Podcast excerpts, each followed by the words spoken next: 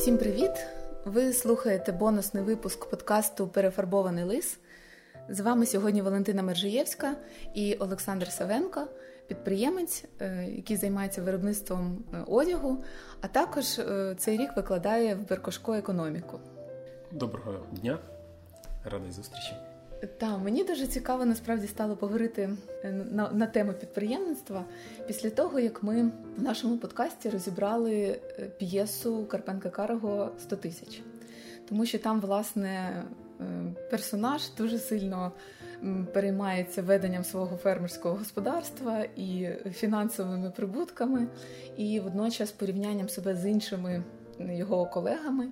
І мені здається, що теми підняті в цьому творі вони досі у нас актуальні в суспільстві. І, власне, тому я хочу про це поговорити е, з точки зору сьогодення.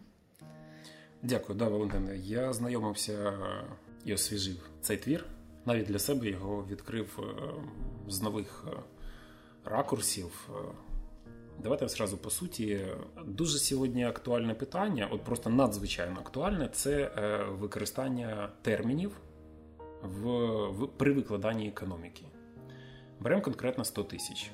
Чи займався комерцією безпосередньо головний герой? Так він займався. Якщо виходити з е, слова комерція, це як ком річі там обмін, да, він міняв. Він міняв справжні гроші на фальшиві гроші, фальшиві там кудись на якісь інші. Тобто це був класичний обмін, це комерція.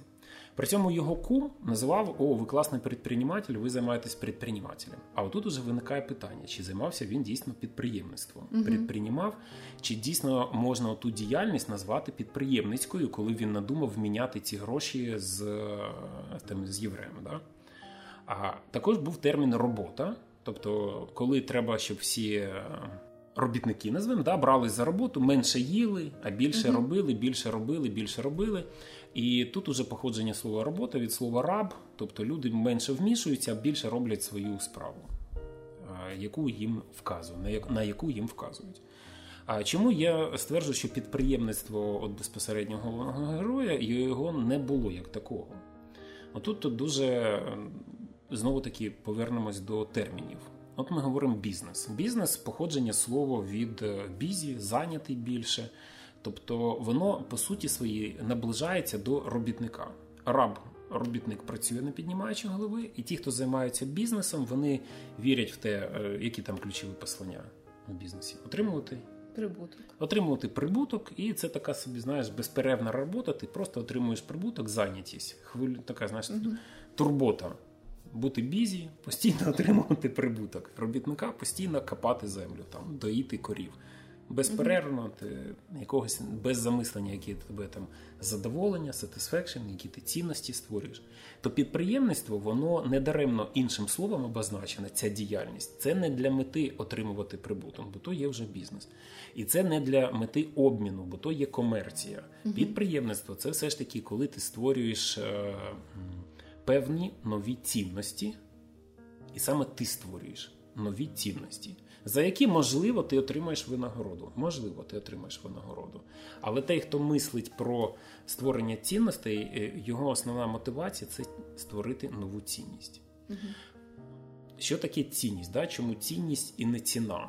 Да? В англійській мові там простіше. Ну, як простіше, умовно кажучи, там cost, price, value. CPV, тобто це три е, слова, яких школярів, учнів старших е, шкіл вкладають в голови дуже глибоко.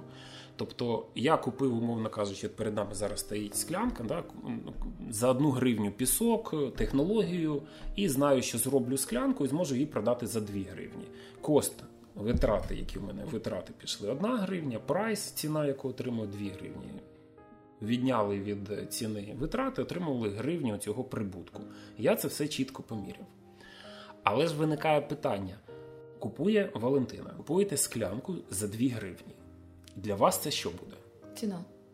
Для вас це буде кост, витрати. Угу. Як і для мене а, були ну, витрати за пісок і за технології, я витратив. Угу. А потім я продаю за 2 прайс і отримую прибуток. Ви ж так само зараз вкладаєте 2 гривні, це для вас це ваш кост. А що ви отримаєте? Я отримаю як виробник прайс 2 гривні виставлю. А ви що отримаєте? Більше, ніж 2 гривні, які ви ну, витратите. Власне, наявність склянки у мене. І що, і як це обозначить? От що вам ця склянка дає?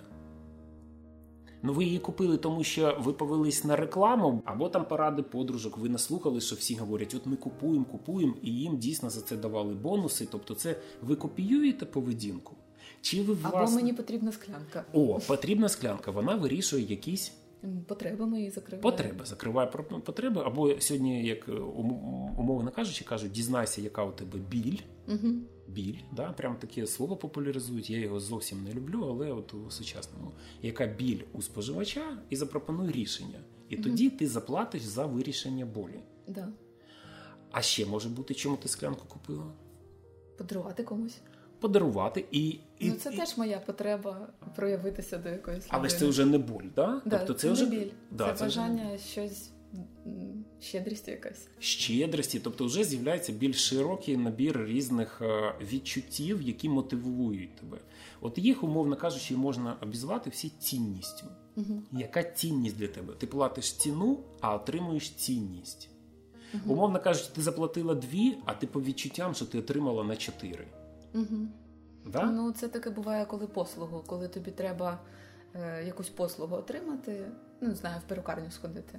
Е, нібито я йду туди за зачіскою, але іноді приємне спілкування, якась атмосфера хороша, то я ще отримую бонусом хороший настрій і якусь впевненість в собі, і ще купу всього. Тобто можна можна отримати більше, ніж на що ти сподівався від початку. Цілком вірно, цілком вірно.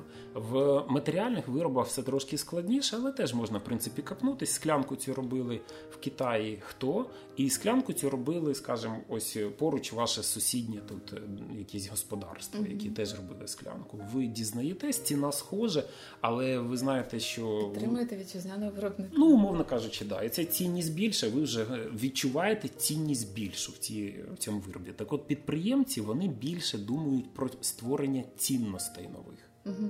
А чистий бізнес, бізнесмени, вони думають про от ціну, яку виставити ціну, яку ви заплатите. Тобто, щоб буде вигідним. Так? Вигідним, математично обрахованим, а от ці поняття щедрість, Впевненість. радість, впевненість, е, натхнення це все дуже складно математично виміряти, тому воно по суті сьогодні, е, ну скажімо, а замовчується, б е, намагається не популяризуватись серед споживачів, щоб споживачі не орієнтувались на свої такі внутрішні цінності, а при прийнятті рішення керувались алгоритмами з вимірюваними показниками. І те, що я сьогодні спостерігаю, дуже багатьох учнів вони приймають рішення дуже рідко, заглядаючи всередину себе, а чи отримую я задоволення, а якої якості це задоволення, а орієнтуються більш на раціональні показники, яку я отримав прибуток, вигоду і так далі.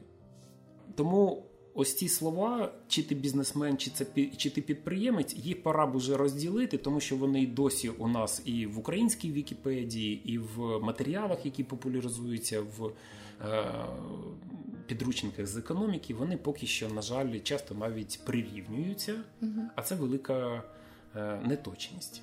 Да? Насправді е, дуже тривалий час, принаймні в Україні, сама ця діяльність комерційна, там бізнес, будь-що воно знецінювалось. Ну в радянському союзі це взагалі не було е, якоюсь гідною працею. Тобто, всі, хто займались так чи інакше продажем, навіть назви були такі не дуже.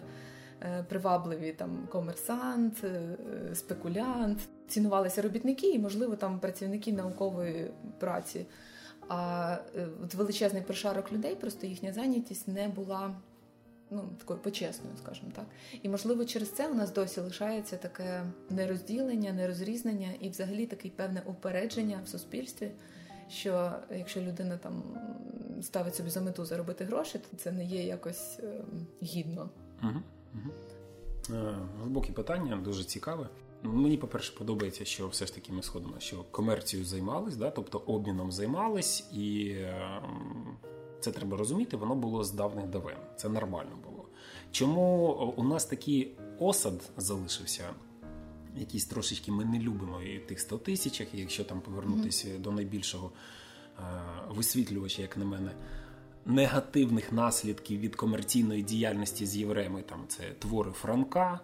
Тому що, як на мене, Коцюбинський він трошки менше на євреїв е, наїжджав. наїжджав. Да, да, да. От Франко якось він побільше, лихварі і так далі. Там все ж таки був момент не комер... комерції обміну, він mm-hmm. не проти обміну, а була проблема відсотку, ренти. Mm-hmm. Тому і лихварство, да, тобто дати позику, і чи правильний тобі відсоток нараховується. Валентина, це була проблема, напевно, і тисячу років назад, і сто mm-hmm. років назад, і вона, на жаль, залишається і в нашому сьогодні цивілізованому розвиненому суспільстві. Я робив опитування і серед школярів, як ви ставитесь до чи брати в борг гроші, mm-hmm. чи брати кредит. Як ви ставитесь взагалі до ведення діяльності під кредит, не називаючи ніяких відсотків? От, взагалі, просто ставлення. Мене здивувало, більшість ставляться негативно. Uh-huh. От негативно, відповідно, е, це школярі, і вони ще не мають негативного досвіду. Вони транслюють те, що вони почули навколо в родинах, в суспільстві. Хоча, по суті, ми всі беремо в борг, виходячи, приходячи на цю планету, да, отримуємо освіту, отримуємо від батьків одяг, і потім їм вертаємо, скажімо, коли вони входять в старшу фізичну там вікову групу, а ми більш активні, можемо створювати більше матеріальних цінностей і допомагаємо батькам, які ну нічого не можуть. На початку вони нам допомагають. Ну це ж так само. Тобто ми беремо борг, щоб потім вернути з якимись відсотками. Але чомусь ми боїмося усвідомити, що так само треба робити бізнес. Тобто, якщо ми взяли у ліса деревину або у землі взяли кам'яне вугілля, то в принципі треба буде вертати. Uh-huh. Да? Тобто це мислення було б нормальне. І якщо копнутись, а яка ж причина, то от вона піднімається на прикладі кума калитки, який заплутався в тих відсотках. І в тих е, застави, які він брав у свого кума, каже: дай мені там 100 карбованців, а ти каже, напиши мені е, продажну навалів. Да? Mm-hmm. І він погодився. Ну то така ситуація. От, в принципі, в той період е, вся комерція вона була трошечки зіпсована із присмаком якоїсь неякісності, саме із цих відсотків. Mm-hmm. Не із за моменту обміну, а із за цих відсотків. І потім люди втрачали цілі маєтки, цілі бізнеси, накопичення. І це це перший блок. Другий стосовно радянського союзу. Mm-hmm. Радянському Союзі обмін теж існував, але треба розуміти, що у нас була домінанта планової економіки. Планова економіка це коли держава вирішувала, як розподіляється, і ми менше заглядали в твоє е, твоє задоволення як особистості. Ми вважали, що ти будеш задоволена, якщо отримаєш ось таке. І не дозволяли тобі самі виходити на ринок і створювати обмін. Угу. Це, в принципі, да, там грубе таке розділення між ринковою економікою, де вільний обмін, і плановою, де е, ти не допускаєшся до вільного обміну. Але якщо говорити про комерційну діяльність, що ти щось даєш, кудись віддаєш, в принципі, по суті, воно існувало. існувало.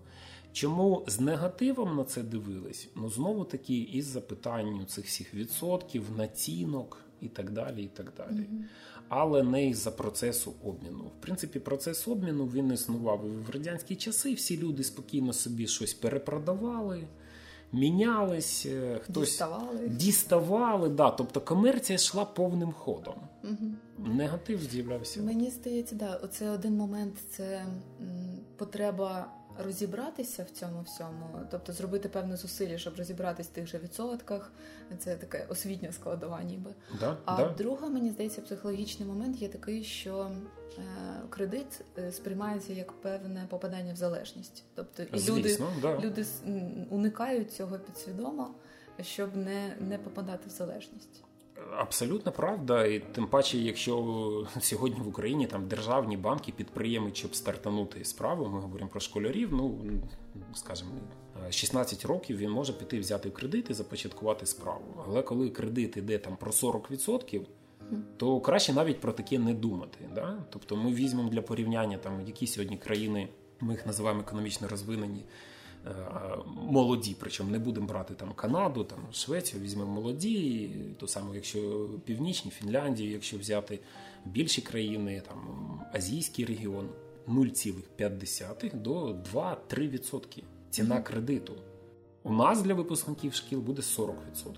Плюс застава, плюс е, поручителі треба декількох. Ну це дуже неадекватні у нас умови. А чому так? Цікаве питання, дуже цікаве питання.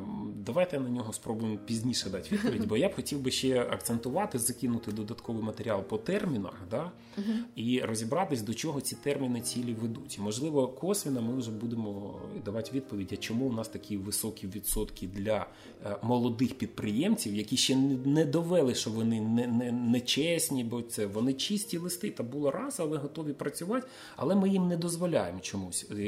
Кажучи, ми я маю на увазі державні банки, тому що держава це вираження наших з вами бажань громадян. Тобто ми громадяни, умовно кажучи, мали б довіряти своєму молодому поколінню, да? але ми косвіно чомусь їм не дозволяємо і не і, і не довіряємо. Я думаю, що у нас не у всіх громадян є ототожнення себе з державою, що ми як держава. Я думаю, що у нас навіть у багатьох є відчуття, що от суспільство умовно громадянське це щось окремо, а держава це щось окремо. І мені здається, це теж ем, частково має стосунок до питання, чому ж у нас так. Вірно, абсолютно. У нас один з уроків, ми коли там держбюджет розбирали і розбирали ці всі податки системи. Багато хто з учнів завжди дивується, що ми сплачуємо податків значно більше з своїх доходів, чи більше ніж 20-30%, Оце 50-60%. Тому що одна частина ми сплачуємо при отриманні грошей, а іншу частину податків ми в ціні товарів сплачуємо. Це ж ми все рівно, е, сплачуючи ПДВ, ми від свого доходу, який нам залишився після вже уплати, ми ще віддаємо відсоток. Якщо їх додати, то виходить, е, що ми найбільше е, наповнюємо державний бюджет.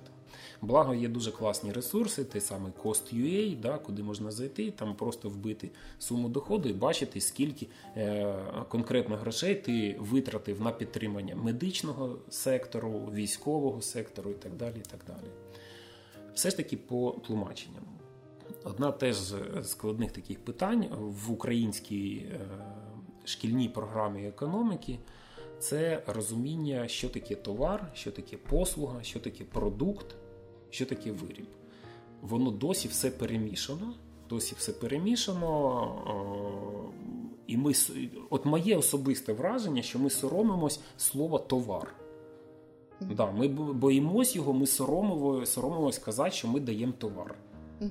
Продукт якось навіть симпатичніше звучить. Але Беркошкола це не продукт, продукт це е, результат виробництва. Беркошко, наприклад, це більше послуга. Угу. І от питання послуга це, умовно кажучи, от якщо категоризація, категорія, ну, як да, в біології, в будь-де ми якісь піраміди. То товар, а під ним іде продукт, виріб і послуга. Угу. Чи все ж таки товар, послуга, вони в одному рядку? Ну, для мене товар це те, що в принципі може бути проданим, тобто те, що виступається на обмін да, на, да. на продаж. Відповідно, і послуга. туди може входити послуга і угу. е, товар, і навіть переживання можливо. От зараз є така. Це, мабуть, послуга, це різновид послуги, коли е, можна подарувати людині переживання, наприклад, там стрілок да, з парашутом. Да, да, да. Якщо воно потім оформлено в якійсь е, пропозицію, mm-hmm. і воно має ціну, то це товар. Mm-hmm. Це товар, точка. Тобто, вона, але, на жаль, у нас і досі ну, ми якось соромимося слово товар, що я пропоную товар, що я створюю mm-hmm. товар. Да? І відповідно одна з проблем, як на мене, да, це особистий погляд, скільки спостерігаю, що ми ототожнюємо створення товару виключно з створенням прибутку. У нас ототожнення я займаюся бізнесом виключно для прибутку. У разі ми почнемо мислити, що я займаюся, створюю товар для створення цінностей, і я даю тобі нову цінність, угу. яке да, воно має теж ціну. Але я створюю цінність. Да, і якщо прикольніше. процес створення цінності для тебе нової буде забезпечувати мені теж на життя і так далі, то хіба ж це так уже прям погано? Це може дати ресурси для створення нових цінностей ширшого, різноманітніших, це буде таке різнобарв'я, різнокольоровість. І, Як кажуть е, біологи, да, що пташка більше нових е, мелодій е, трелей різних, виключно в умовах, коли вона нагодована. Безпечна і а, класні умови для неї, от оточуючі створені. Такі люди, коли будуть класні умови створені, mm-hmm. да, то ми почнемо створювати нові якісь товари з новими цінностями. У нас урізноманітниться життя. Да, ну дійсно так і є, коли людина придумує щось одне, і воно спрацьовує, з'являється натхнення придумувати нові ідеї, mm-hmm. нові цікаві товари і пропонувати їх людям. Але знаєш, мені ще здається, тут мені ну основна моя мотивація поговорити на цю тему була в тому, щоб ем, оцей момент чесного і нечесного бізнесу, обміну отих же кредитів. Тобто uh мені здається, що у нас комерційна діяльність у дуже багатьох людей часто пов'язана з чимось. Е, ну, з прагненням обманути там ну цього ж калитки, та сама да, історія да. була бажання обманути, і е, у нього основна мотивація була я обману, чи щоб мене не обманули. Uh-huh. Тобто, як можна взагалі виховувати оцю ідею чесної конкуренції, чи ну воно ж не береться ні звідки, це якась самопідтримувана система. Коли людина попадає в середовище, де немає правил взаємодії, де постійно є якісь е, махінації, то це ніби е, змушує людину теж в це попадати. Як можна розірвати це замкнене коло, uh-huh. щоб переходити на більш відкриту, щоб з'являлось більше довіри між людьми, незалежно від того, чим вони займаються, чи обміном і комерції, чи е, якоюсь будь-якою співпрацею. Те саме калитка, да, він е, його е, однією з мотивацій, ну як моє особисте враження, да, його було отримати більше прибутку. Для чого він його отримує? Мені здається, от Карпенко Каров він так дуже так недаремно він декілька разів вертався в творі то кажеться, слухайте, а ви може вириєте уже ставок на існуючій землі, вже mm-hmm. там запустите і там будемо щось робити, відпочивати, гуляти. Він каже: ні ні ні мені треба інший там чужий ставок. Да? Потім ще казав робітники, ну от вони поїдять і хочуть співати, говорити. Так не можна, треба працювати, працювати. І він косвенно нам показував, що сам е, головний герой не вміє отримувати задоволення від наявних ресурсів. Да, він весь зациклений на тому, щоб здобувати нові, нові, нові. А ресурси. для чого він да. не має ідеї. І от вернутись всередину себе, яке твоє задоволення, це дуже сьогодні е, актуальне питання в рамках е, ось згаданої зеленої економіки. Да? Тобто, от ви говорите там про якусь там чесну конкуренцію. Ми, Я спробую дати відповідь, да? тому що треба мені заспокоїтись, я завжди дергаюсь, не може бути конкуренції в ринковому середовищі чесною. Да? Тобто вона і саме слово чесність дуже абстрактне, так і слово блага дуже абстрактні. Угу. Вони тягнуться з часів Платона Арістотеля, відповідей немає. Це нормально, коли споживач цікавиться у держави, а за що я сплачую, а як ти робиш. Це нормально, якщо я йду до стоматолога, все ж таки поцікався, що ти там в моїх зубах робиш. Якщо я дитину передаю в школу, то це нормально запитати, а чого ви там мою дитину вчите? Це нормально. Це якраз дикість віддати і забути. Відкрити рот, заплющити очі, а виявиться, тобі не той зуб відремонтували. Так само віддавати свої податки державі і не цікавитись, а чому ви ці гроші витрачаєте на те, і що таке. Да? При сьогоднішній технологізації ми можемо вирішувати всі ці е, громадянські опитування, голосування ну, протягом годин. Да, І відповідно там всі ключові рішення ми могли б якось інакше, більш прогресивно. І до цього треба приходити. Е, все ж таки задоволення, яке отримує да, там, учасник комерції, я б звернув увагу на такий класний прийом, верніше гру можна її назвати, економічну гру для школярів. Ви видаєте школярам кожному по пакетику з намішаними якимись там всякими всячинами. Це можуть бути там шоколадки, фотокартки, шкарпетки. Перемішуєте, ставите ці пакети, вони невидимі мають бути, і кожен отримує, сам обирає якийсь собі пакет і мовчки, не ділячись з сусідами, дивиться, що він отримує, і намагається дати оцінку від 1 до 5 балів, наскільки він задоволений від такого дару, який mm-hmm. отримав дар ресурси. Да? Як правило, е, скільки я не проводив цих ігор, всі в середньому на три бали оцінюють. Ну, от посередині такі от, ну, отримав. Робиш акцент, що ви це отримали, це вже ваше, от ви просто безкоштовно отримали. На на три бали. Цікаво, чим більш цивілізовані, ну під словом цивілізація треба вже дискусія, але чим більш вільні діти, розкриті, родини демократичні, вони оцінку дають більше, вони радіють більше. Чим зажатіше, більш биті, вони ставлять три. Ти отримав просто так, да, раді більше. Да. Став п'ятірку, да класно отримав, нічого ж поганого. Да. Але інтересно починається далі. Другий етап, ви говорите, а тепер висипте, хто що отримав, щоб кожен побачив. Порівняти можна. І ось тут вже цікавіше починаєте. І просто знову дайте оцінку, наскільки ви задоволені. Все, з цієї однієї групи троєк всі розходяться, хтось стає дуже незадоволеним, хтось стає дуже задоволеним. Це такий парадокс, да, коли ми можемо бачити, а як там у сусіда. Угу. Да, Ми починаємо бачити, починаємо давати оцінку. Це про калитку. Да? Ну да, що у того жолудя ого скільки. Да, да, да, да, да, да, Починаємо. Потім починаємо третій етап. Ми дозволяємо, ти можеш помінятись, не говоримо ніяких правил. Міняйтесь, як от просто говоримо школярам, міняйтесь, але тільки з сусідом поруч. Ну, по парам. Вони міняються і просимо оцініть зараз свій рівень задоволення. Ставлять якусь свою оцінку, і заключений етап ми говоримо: а тепер можете мінятись один з одним як завгодно. Як завгодно, і, в принципі, отримуємо фінальну знову оцінку. Звісно, вона виростає. Ми тим самим дітей стимулюємо відчути на собі, що при вільному обміні рівень свого задоволення можна збільшити. І вони це бачать в цифрах і відповідаючи, ну, вертаючись на попереднє питання про радянську часи і планову економіку, вони усвідомлюють, що планова економіка, да, може на старті вона непогана. Коли дитина народилась, то чесно розподілити, що ти хоча б щось отримуєш. Mm-hmm. Да? А не то, що ти народився пізніше, а вже є вся земля між кимось поділена, і ти тільки маєш на когось працювати і бути комусь винний. Да? Тобто тому капіталістична і ринкова економіка вона теж має свої недоліки, і треба їх чесно називати. Це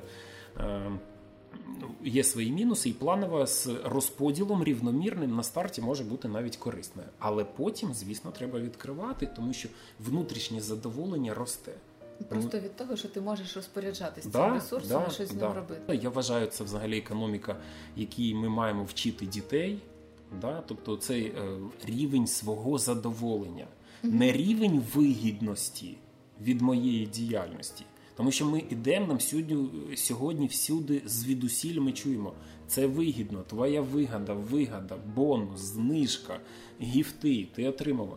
І у нас вже існує навіть така собі стереотип. От ми там сьогодні за рівність гендерну, да, і ми говоримо, що жінки мають відійти від стереотипів, це там служниця кухні і так далі. І, Але при цьому ми забуваємо такі стереотипи, які існує, що е, вигідна покупка угу. це дешевше. Або більше за меншу ціну. Але по факту має бути те, що більш точно відповідає твоєму бажанню, це і має бути звісно твоїм задоволенням. А не просто ти купуєш більше там синтетичних там моючих засобів чи ще що, що воно дешевше. Але ж ти ж виливаєш це в свою річку. Да? Ти купуєш більше якихось серветків із-за того, що це мегапак там або там бонус пак, але ти ж вирубаєш більше дерев. Угу. І дійсно починаєш ті серветки використовувати непотріб, тому що ціна ж їх менше. Да, вже. ти їх менше цінуєш. І я можу їх сміливо да, але при цьому що з лісами робити. Оце прекрасно перегукується з тим, як ти казав, що ми в борг беремо у природи mm-hmm. і маємо чимось повертати. Більш mm-hmm. того, я думаю, ми повертаємо, просто е, не усвідомлюємо чим. Тобто це так це така. Да. І от тому, от напевно, економіці такої сьогодні треба більше вчити, ніж як перемогти в конкуренції, або, не дай Бог, думати, як зробити чесну конкуренцію. Це неможливо. Угу. Термін боротьби він не може закінчитись. Не можна ніколи когось побороти. Угу. Закінчивши одну боротьбу, почнеться наступна. Поборовши одну групу, почнеться інша, з'явиться твої вороги. Але ми можемо закликати і вчити дітей творити. Угу. Тому що от створити можна. І коли ти створив, то у тебе буде завжди внутрішнє я дійсно почав, запланував і створив, і ми це створили. А боротьбу ми провели революцію, дивимося через 5 років, да все те саме, руки опускаються. Угу. А тому, що неможливо побороти в боротьбі. Але якби нам сказали, що от ми це зробили, щоб створити і конкретно назвали, що ми творимо, на яку дату, то ми б це дійсно могли б створити. І отримати задоволення від цього створення. Відповідно, так. Да. Та сама історія в бізнесі. Чи я в конкурентній боротьбі переміг? Про це взагалі не треба думати. Конкуренція вона буде завжди. Чи будуть там нечесні? Завжди й будуть. Угу. Якась дитина в дитинстві не доїдала, якусь дитину били, якусь дитину переселили. І так буде завжди. Це вічна історія. Хтось голодніший буде їсти хотіти, хтось більше заздрити, хтось буде е, уваги привертати собі більше. І відповідно вони будуть щось використовувати, якісь так звані нечесні засоби. Угу. Ну це вічна ну, ті, історія. які їм досяжні, ті вони і будуть Да, використовувати. тому намагатися сьогодні навчити когось, що можна побудувати чесну конкуренцію, я вважаю, це взагалі дуже небезпечне ну, викладання. Не Мгм. треба цьому вчити, тому що це неможливо вибудувати Прикольно. чесну Бо конкуренцію. дійсно виходить, що е, якщо ми кажемо, що нечесно це неправильно, якось засуджуємо, людина все одно продовжує це робити, тільки з внутрішнім відчуттям, що ти робиш щось не дуже хороше.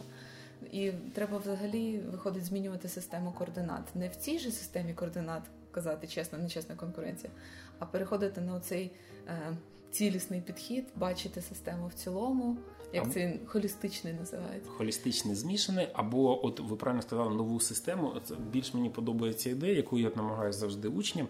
Кажу, ваша мета, якщо ви хочете собі щось прибуток отримати або нову цінність, ваша мета це вивести ну, споживачів, клієнтів на нове поле. Не намагайтесь конкурувати, битись на чужому. Ви будуєте нове поле. Нове чого ще поле. не було. І все. І думайте, як там швидко рости, захопити. Витягуйте на нове поле. Не намагайтесь зайти де бруд і казати, ми зараз ви тут не праві, ми тут наведемо порядки і так далі. Витягніть просто клієнтів на нове поле і все, і у вас нове поле. А можеш навести приклад якийсь ну, з відомих е, там, де це відбулося?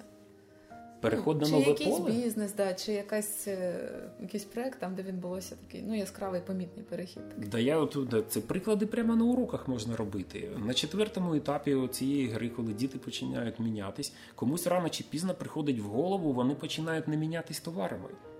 Вони починають пропонувати послуги. Круто, прикольно. І таким чином вони самі розбили основний постулат економіки. Кожна людина має обмежені ресурси і безмежні бажання. Да? А виходить, ресурси і не такі обмежені.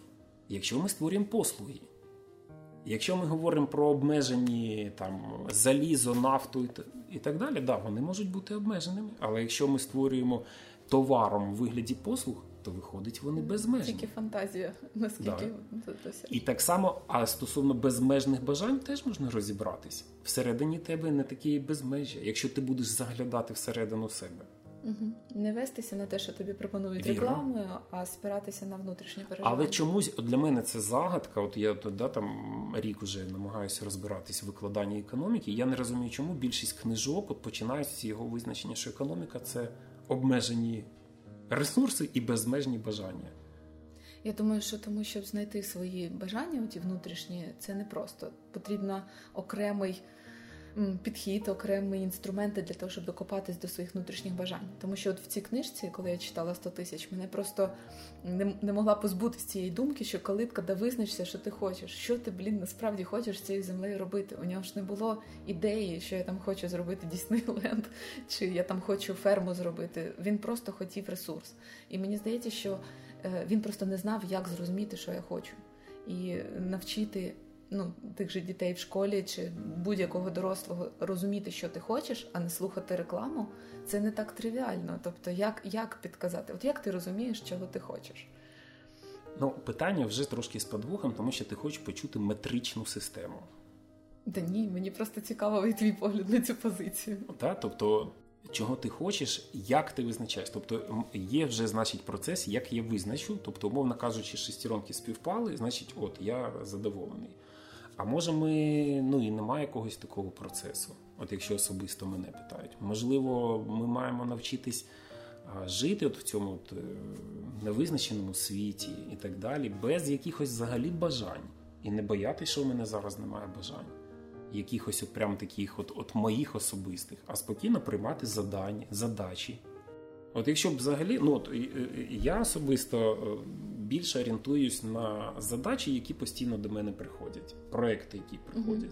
Я за них берусь, я роблю. Під час виконання, реалізації я отримую внутрішнє задоволення. Я абсолютно задоволений. Але у разі б я ж спочатку шукав, від чого мені буде задоволення, то не факт, що я б взявся за потрібний проект. Угу. Можливо, я б навіть помилився і взявся б не за той проєкт. Угу. Тобто можна довіритись світу, який, Більш того, який він підсуває питання. Я повернусь от в русло більш от економіки. Дивись, от е, беремо школу. От в Беркошку, те, що я бачу, абсолютно нормально. П'ятикласники, напевно, це було і раніше. Одним е, словом, менші діти граються старшими угу.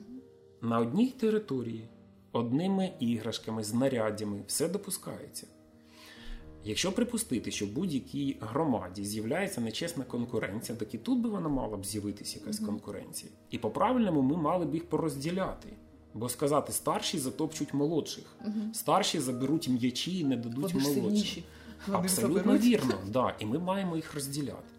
Ти запитала про приклади. Приклади в будь-яких уже сьогодні освітянських системах е, цивілізованих розвинених е, країн змішане навчання. Угу. Да? Тобто всі усвідомили, а насправді, якщо довіритись, то ніхто нікого не затоптує. Тепер виникає питання: а чому ж з економікою, з бізнесами, то ми всі кричимо про протекціонізм? Угу. Що треба захищати локального виробника, треба захищати початкову економіку. Чому ми це говоримо? Хоча ми розуміємо, що вже на прикладі освітянського процесу, що навпаки, треба змішувати угу. кращий розвиток, вони вчаться не наступати, не вбивати там і так далі, ділитись. Так, по суті, значить, навпаки, треба не протекціонізм, а якось відкритись. Ну, мабуть, страшно. Так само, я думаю, в школі було страшно це все. Дуже страшно. Страшно випустити дітей взимку босіком ходить по снігу під час навчального уроку. А якщо воно простудиться, що мені батьки зроблять? Угу. І так далі. Страшно, ну тут, тут, тут тепер вертаю тобі. А чим ти керуєшся, Валентина? Оці внутрішні, що ти приймаєш такі рішення і так робиш? Ну, мабуть, е, відчуттям, як я не хочу. Мені якраз е, міркування про освіту, коли. Е, ну, якщо ми говоримо там про вільну гру і вибігання на сніг, то тут скоріш переживання, коли діти під гіперопікою, і які з них виростають дорослі. І от мені хочеться, щоб діти були більш самостійні, могли приймати свої рішення. Е, якби це не завжди виходить. Це для багатьох батьків складно. Я розумію, але я сподіваюся, що баракошколу вибирають ті батьки, які частково на це готові, або внутрішньо відчувають, що це буде корисно для їхньої дитини. От е, І я дуже не хочу інфантильних дорослих. Мені дуже не подобається мати справу з дорослими, які не здатні приймати рішення. І я розумію, що починати це треба з маличку. От у мене фактично фактично до цього йде. І оці наші спроби дивних предметів в школі, чому економіка її немає в державній програмі, вони могли би і не вчити. Ну у мене відчуття, що це якась необхідна навичка розуміти хоча б якісь базові речі, mm-hmm. коли вони вийдуть в великий світ і почнуть пробувати свої сили, у них будуть вже якісь якась база. Так само, як там право. Мені дуже важливо, щоб люди знали свої права базові. От і ну, мабуть, мабуть, е, від того, що я бачила, як мені не сподобалось, оце бажання пробувати нове і робити експерименти. От, от в цьому береться сила на це все. Тому, напевно, для цього бізнесу підприємництва, які в принципі більш доречно в старших школах, вже приходять готові діти. Якщо їх не зіпсували в молодших класах, їм не зіпсували, що можна і треба гратись, треба якось домовлятись, і, і так далі. так далі. У них з'являються ці навички. Тоді далі вже це весь бізнес, економіка лягає дуже легко. Мені взагалі дуже подобається твоє визначення підприємництва. Це коли ти хочеш, щоб в світі щось з'явилося. Нові тобто, цінності, да, да, да, от, е, або ти відчуваєш запит світу. Ну, от як ти кажеш, що у мене немає внутрішнього бажання, але я зовнішні задачі приходять. От ти відчуваєш, що в світі чогось бракує. От не вистачає, наприклад, там прокату великів в Києві. Хопа, і він з'являється. Валентина, якщо ти хочеш, протестуй серед людей, які знають гарну англійську мову своїх знайомих. Як вони перекладають added value? Ну, типа додана вартість, але додана цінність чи якісь ще варіанти там. А от давай на цих двох uh-huh. зупинимось. Додана вартість. Вартість іде від витрат. Uh-huh. Вартість, тобто, це скільки я додала витрат, і відповідно від цього йде взагалі слово вартість. Якщо цінність, то скільки я додам не витрат, мені тут доведеться витрачати, а скільки я додам нового, безмежного, я навіть не знаю, як його правильно характеризувати. На жаль, на жаль, да, мій особистий, але я вже пишу куди можу. Всі видавництва, я серйозно, всі колективи, що ребята, added value, над якою треба міркувати і так далі, це над доданою цінністю, яку ми привносимо додану цінність. Чомусь у нас продовжується на рівні університетів, інститутів, шкільних підручників, все це у нас вартість. І діти міркують. Якщо я додам, то як мені зробити менше якихось вкидів витрат, але ціну зберегти? От вони думають, як мінімізувати витрати да, але при цьому отримати вищу ціну. І думають про цей прибуток. Якби міркували, а окей, ну витрати треба в якісну технологію. Окей, витрати треба в фільтри поставити на заводи, фабрики, щоб там як.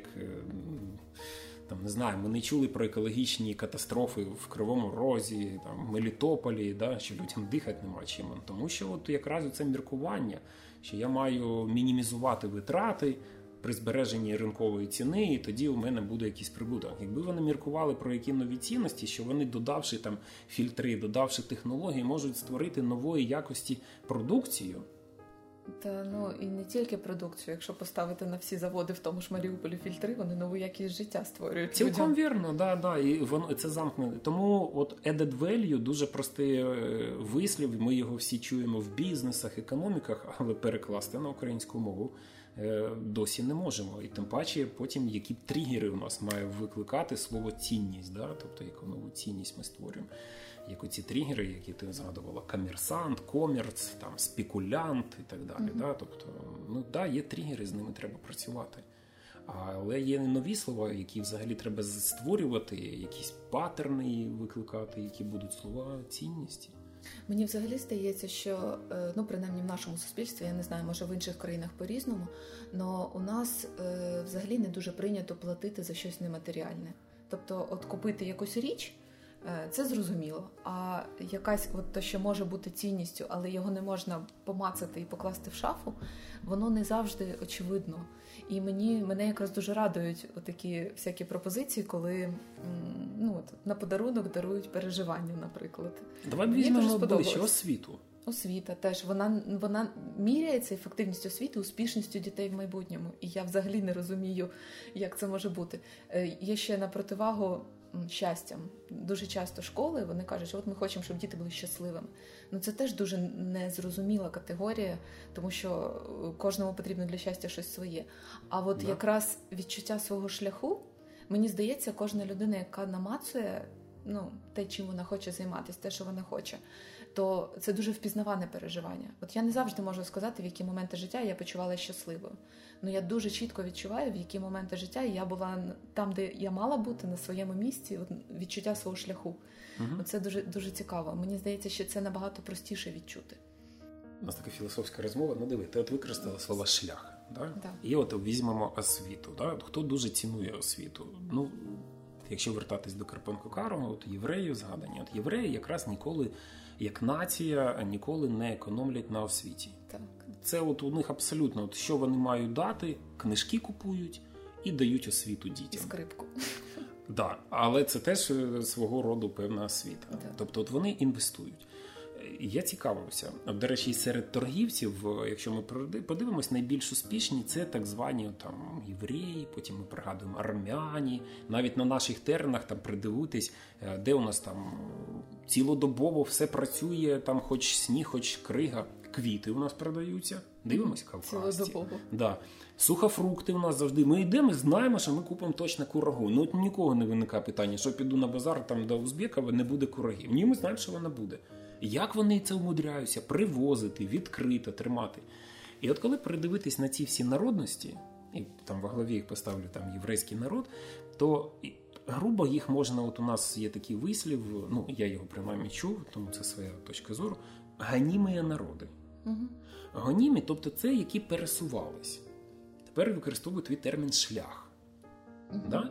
У нас, от ти питаєш, да, чому не не сплачують за послугу? У нас переважно цінувалося як той самий калітка: землю, купити землю і на ній сидіти.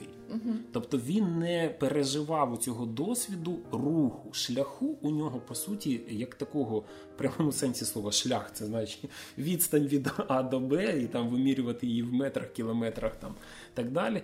Е, то і у, у нього її не було. Він навпаки сидів, він хотів нікуди не тікати, да. нікуди не рухатись. У ці згадані ганімої народи вони якраз всі рухались. І я думаю, там уже досвід підказує, що найцінніше, що ти можеш передати, це не матеріальна якраз єрунда. Да, і те, що у тебе ніхто не забере. Цілком вірно. Те, що легко пересувається і не забере не на митниці, не на таможні. А найголовніше, те, що от я намагався теж донести, ми там таку міні-гру грали, що ти окей, побудував класний бізнес, а хтось вибрав держслужбовці. Я до цього зараз повернусь, мене теж здивувало в Беркошко, може буде цікаво е, цей цифри. Але переважно більшість на початку хочуть чомусь е, все ж таки іти або в держструктури працювати, або в стабільний бізнес корпорації. Не хочуть починати підприємництво, свої бізнеси. А причина, як кажуть, е, тому що хочуть стабільний дохід, не хочуть нестабільний дохід. Я міркував над цим. Напевно, це те, що вони бачать навколо себе в своїх родинах. Угу.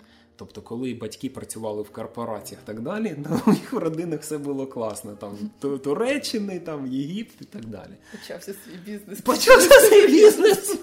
Слухай, з'їзд до бабушки, да? ніяких родинних поїздок нема. Тому дітки вони це бачать, може ще не усвідомлюють, але щось їх вже зупиняє до цього підприємництва в наших умовах. А, І відповідно ми отримуємо таку ситуацію що ось учні навіть не хочуть підприємництва, не хочуть нових проєктів. Там дуже дорогі кредити, там зіпсовані родинні стосунки. А це серйозні питання.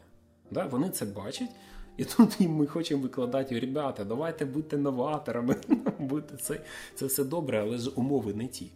І єдине, що мені вдається от їх до чогось підштовхнутись, це я використовую це гру шляхом. І кажу, це все зрозуміло, а давайте так буря, ураган, і ви прокидаєтесь. Ну і кажу, ти в Болівії, ти там на островах Фіджі, і ти крутий держслужбовець залишаєшся. Ти бізнесмен, який в корпорації сидів і просто класав кнопку Enter, і нічого не розумієш, як все побудовано.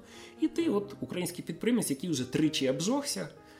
І зато ти знаєш там біля Берковецького цвинтаря, як продавати класно квіточки. От питання: з вас трьох, хто на новому місці найшвидше? Ви не знаєте мови, абсолютно не розумієте ціну. От хто з вас швидше адаптується і зможе свою дитину е, родину прогодувати і щось набути? Отут якраз всі вже учні сходяться на тому, погоджуються, що тут якраз підприємці швидше вони адаптуються. І вони погоджуються, що цьому треба вчитись на практиці, да, тоді щоб бути впевненішими. До чого це веду? що якщо ми будемо вибудовувати як батьки, як система відкриті кордони, і діти будуть знати, що їм треба буде кудись поїхати, з кимось вступити в зв'язок. А по-друге, вони будуть знати, що до нас будуть так само приходити інші, да, у нас буде відкрите. Тоді вони, я думаю, будуть сміливіше інвестувати в освіту, ну, батьки. Mm-hmm. Поки ж у нас все закрите, і батьки бачать, що дитина буде більш хорошо сприйматися е, на цих теренах і краще себе влаштує, якщо я їй куплю прилічну марку машини, ніж те, що вона скаже, вона закінчила там приватну школу. То батьки да кажуть, яка там різниця, яка школа, я куплю кращу машину. Пригадуємо калитка, він те саме казав. Пригадай, там же це і освіту пропонував, а він каже, да яка йому там освіта, що вона йому допоможе свиней там випасати, їжу годувати, це ж нічого не допоможе. Давай матеріальне. Угу. Тому, а чому таки до матеріального, ще раз повторюсь, тому що ми малорухливий народ. Нам треба більше рухатись, не дай Боже, не гоніння, ні, ні в якому разі. А саме рухатись, рухатись. Коли будемо рухатись, тоді ми, е, я думаю, більше будемо цінувати сплату за сервіс, тобто те, що ти можеш переносити з собою нематеріально. Мені здається, якраз у цього вже нового покоління, у цих от наших там десятикласників і їхнього віку дітей, у них вже трошки є ну, ця легкість переміщення. Можливо, тому що вони вже народилися в такий час, коли і кордони більш відкриті, і вони вже навіть в такому віці вони вже побували в якихось країнах, тому що мені ще в їхньому віці все було дуже недосяжне.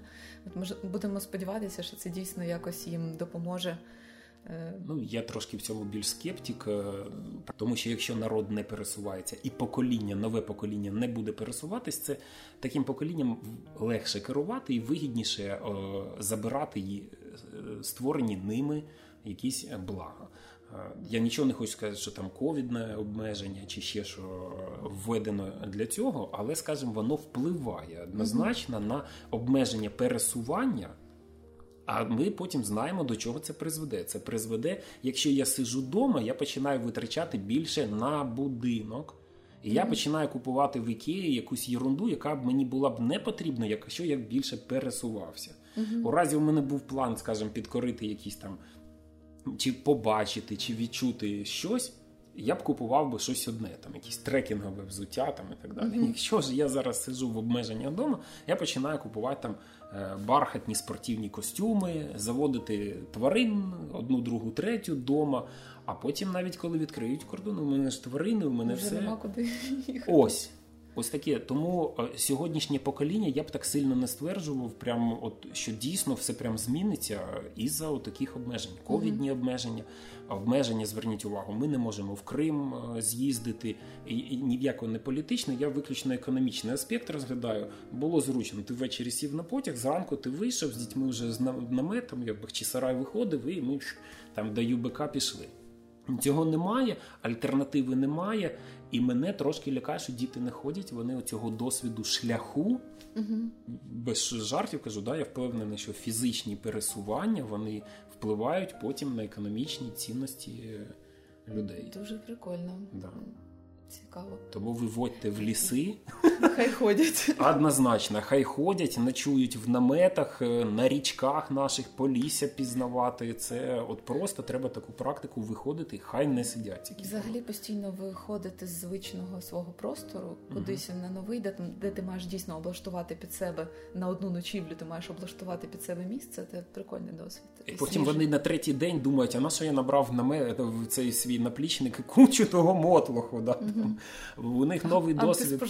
Да, новий досвід. А чи можна вижити, коли у тебе немає вайфаю, ніякого зв'язку, а життя продовжується там і так далі. Ну такі прикольно. Треба з інструкторами з пішохідного туризму поговорити про реформу в освіті.